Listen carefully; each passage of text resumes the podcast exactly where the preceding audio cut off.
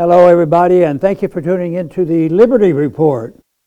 With us today is Daniel McAdams, our co-host. Daniel, good to see you today. Good morning. How are you, Doctor Paul? I'm doing fine. Great, great. Everything going well, but trying to improve everything, too. Every day, every day.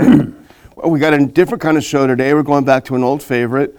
Uh, it is Thanksgiving weekend, uh, and so we, we, we're doing an Ask Ron Paul. We used to do that a lot more often. We haven't in a while, but I can say, and I'm very happy to say, that I, I, I put it out as a tweet last night on your Twitter, and uh, the fact of the matter is we had more questions than ever, so it was a huge response. Difficult to wane this, to, to you know, put this thing down to just the three questions, which is all our time allows, but there were so many great questions, and we appreciate them, but um, why don't we dig right into it? Are you ready? You're in the hot seat. You better be careful, because I might turn this around someday and we're going to ask Daniel no, the questions. Nobody wants to hear it. Oh, I don't know. We'll do that someday. Well, let's dig. Let's get into it. You're in the hot seat today, and I get the easy job. Um, but let's put up that first question. How would our history be different if the U S never went off the gold standard in nineteen seventy-two? And this is Cyrus asking the question. How would it be different if we never went off of it? You know, it depends on a lot of factors. If you go off the, uh, if you had stayed on the gold standard but tried to have an empire and a welfare state, it would just be a mass chaos, because all you do is run up the debt. But the process would end more quickly because you just wouldn't be able to monetize the debt rapidly.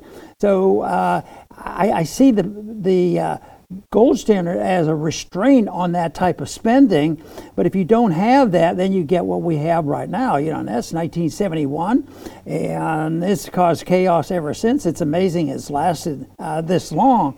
But if you uh, had stayed on, uh, it wouldn't it wouldn't be the answer, because the gold standard is part of a philosophy, and that is the philosophy of liberty. And uh, as a matter of fact, uh, the staying on the standard implies that it is a gold standard, it is government run, and that's uh, that's not exactly what we have to have. What we want is uh, getting rid of a system which is the Federal Reserve monetizing debt and giving it its official thing and making sure that they have a monopoly control.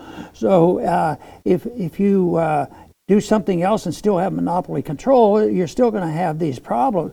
But if If we had had and continued, uh, even in a better fashion than we did, even at, in the early years, they, there was always some type of abuse. But certainly up until nineteen seventy-one, there was a uh, a connection between between the dollar and, and gold, which was restrained.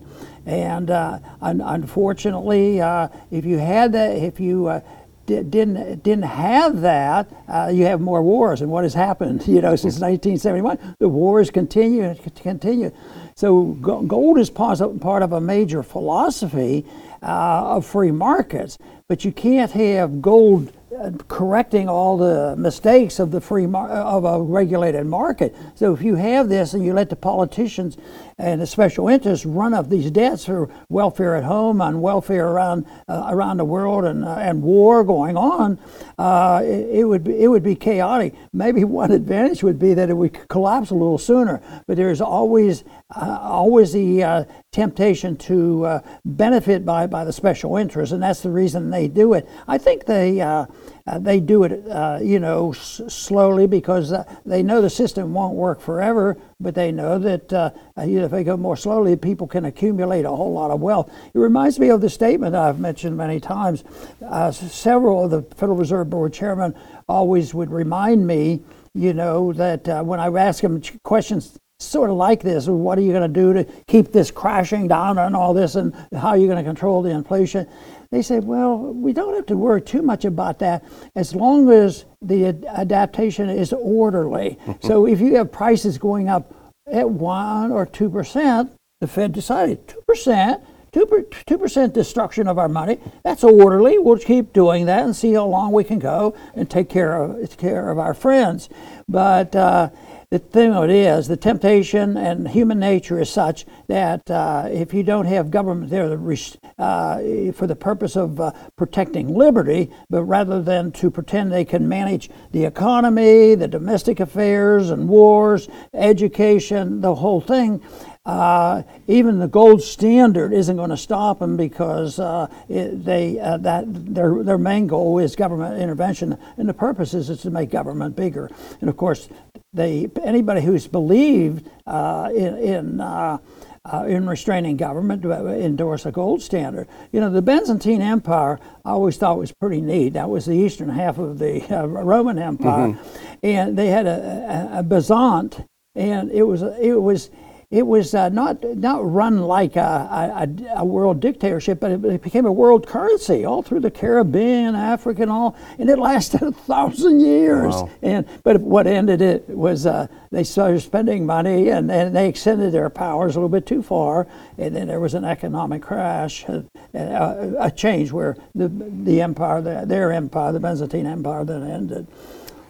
Well, let's move on to another topic. These are uh, these are good questions again. This is uh, this next one is from Biddy, and Biddy asks, "What do you say to those who maintain that mass illegal immigration boosts our economy?" I would say, that's crazy. Well, but I qualify. The qualification is, is um, what what is immigration? I remember as a libertarian I was running, and I was probably still sorting out the immigration problem, and I was for immigration, and mm-hmm. I am for immigration, and a lot of people say it now, you know, legal immigration, uh, that is good, and it can be mass, and that, that that would that would be okay, and probably good good for the economy. But uh, there were a few uh, libertarians that challenged me about this, and I said, well, I'm, I'm for that, uh, and open, I said, but the danger to me would be, when does the immigration uh, become an invasion? And I didn't know exactly what year it was going to occur, but it did occur. You know, it's an invasion now.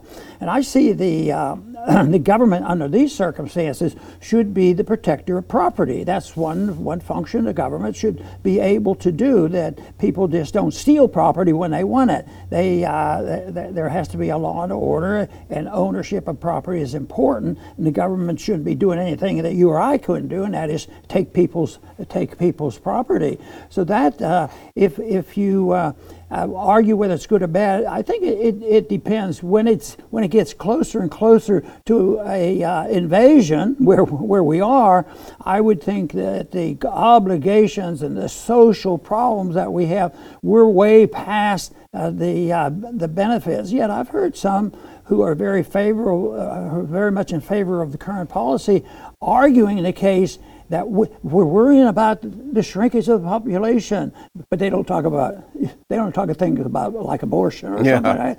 So they talk about this and they say, "Boy, uh, we can we could uh, we can do the the immigration," and uh, I, the numbers weren't anything like this. But when my grandparents came over uh, from Germany, uh, there were lots, you know, and they, they came through in an orderly fashion. It was much more orderly. They had some concerns about diseases, and sometimes they had to, you know, uh, at least a short-term uh, quarantine, and they knew what was uh, who was coming in. So, uh, but but to just say immigration is uh, good for the economy. That's that reminds me of a saying which is wrong, and that is, war is good for the economy. So you have temporary benefits. Oh, these people have come in. You know, labor's so cheap, Daniel, we don't have to mow our lawn anymore. I mean, they, they'll work for a couple bucks, yeah, you know, yeah. that sort of thing. That's that that that, that doesn't work, work that way. So, uh, but in wartime, they say, oh, having a war is uh, good for unemployment. Oh yeah, everybody's employed or forced to become a slave, go to some country and fight and and and, and face deadly weapons and yeah. all of this stuff. So it doesn't work, and that's the way I think it is with, with immigration. Uh, and I think the founders recognize that. They have set up some rules to follow. Uh, but then the welfare system, you know, makes makes it much more harmful. You know, now it used to be that uh, we uh, would, would s- send some help elsewhere. But in this case, uh, and I believe those statistics when they say mass immigration right now is a drain on wealth, because they can get in front of the line. Yeah. And uh, they say, oh, you, you're not a very uh, compassionate person. Well, maybe maybe being uh, interest, interested in sound money and property rights and voluntarism might have a, uh, a, a compassionate element to it, far superior to those, these pl- these economic planners that want to deal with it. Now we have people coming in, and uh, you, you know, if if they need medical care, uh, they and I believe you can find uh, times when uh, you know the veteran gets bumped around, the poor people get bumped around, and, and they say, well, we have to move them uh, to front of the line. But uh, it's it's uh, it, it's a mess, and it it, is, it isn't following uh, you know even a voluntarism, because what they have to do is you know I, I keep thinking it shouldn't be that complicated when a lot of people come in. Uh, in the old days, we always have people crossing property lines. They used to put up a sign, no trespassing. Yeah. But there's a there's a lot of trespassing going in, and they're getting money from people. So it is punishing people. And yes, they may come in and they may take a job, and uh, they might take a job that uh, lowers the wages for somebody else. But no, I, I just think that uh, you could have a good case for you know generous immigration. I always thought the work program uh, was pretty ideal, in the sense that a lot of people would come in. I thought it was a lot better than sending foreign aid to a country. Let let the people come in and work and take the money back with them. How does that hurt Americans? Now that that is that is a problem, but that's not exactly what I think the question meant. The, the mass immigration is uh, basically very rarely, you know, an economic benefit. But I think it challenges freedom, and I think it challenges prosperity on the long run. Yeah. Well, before we go to our last question, I do want to say a word about our sponsor, four patriots dot com, the number four patriots dot com. If you watch the show, of course, you know we talk about them every day. Uh, they make great survival food. Uh, it's easily storable. They have a one-year guarantee, making sure that you like what you have. It is important to stock up. You know, Doctor Paul, one of the questions that didn't quite make it today, maybe we'll return to it, is someone wrote and said, why can't I find anything made in America anymore? It's all made somewhere else. Well, four patriots dot com is an American company, a family-owned company. They pack the food right here in the United States. You can find things made in America, and four patriots dot com is one of those companies. So go to four patriots dot com, the number four patriots dot com, enter Ron into the code and get a ten percent discount and free shipping for all orders over ninety-seven dollars, four patriots dot com. And now, Doctor Paul, let's go to the last question. Oh, here's a lighthearted one, right? You picked it, not me. Uh, this is from Liberty and Justice for All. And they ask, what are your thoughts on the Chicago economic theory? What do they get right, and which policies do you disagree with, and why?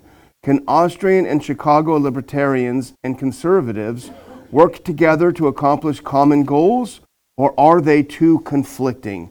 Austrian school versus Chicago school. Well, I'm, I'm surprised somebody would think that I'd be totally confused. A lot of times I am confused. But with, with this, I, the question, could they work together? And I think of all the people I work together with, I would say a good person at the Austrian school, yes, and at Chicago school, we should work together. The big issue has been the gold standard and monetary policy. Uh, the uh, the, the uh, Keynesian type economists actually praised uh, Uh, pra- praised, uh, the, you know, uh, uh, Milton Friedman uh, and apologized to him uh, because he uh, uh, he he was uh, he was arguing the case that the problem in the Depression was monetary, and he, he was on the side of print, print, print, you know, and dig it up. So he was an interventionist, came there.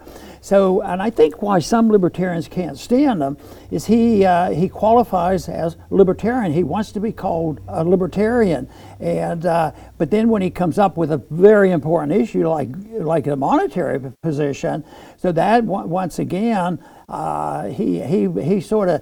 He sort of mocked it, even though on several occasions I sort of had like a pseudo debate. We had a conversation on T V and all, and he was always uh, he was always uh, very much of a gentleman, and he would concede points. He was he was like a professor and all, but uh, but no, they the some of the libertarians really don't want to deal with him at all. But uh, you know if. Uh, I always thought there's an opening anytime there's an opening, but that's but sometimes if there's an opening, say with a progressive Democrat, you almost might get further along than that than if you're a diehard, uh, uh, you know, uh, Chicagoing, because mm-hmm. they're they're going to be sticking to it. But but I think the uh, the fact that the market, uh, I think Milton Friedman, I liked his uh, uh, the free to choose stuff, his film. Free to choose, yeah.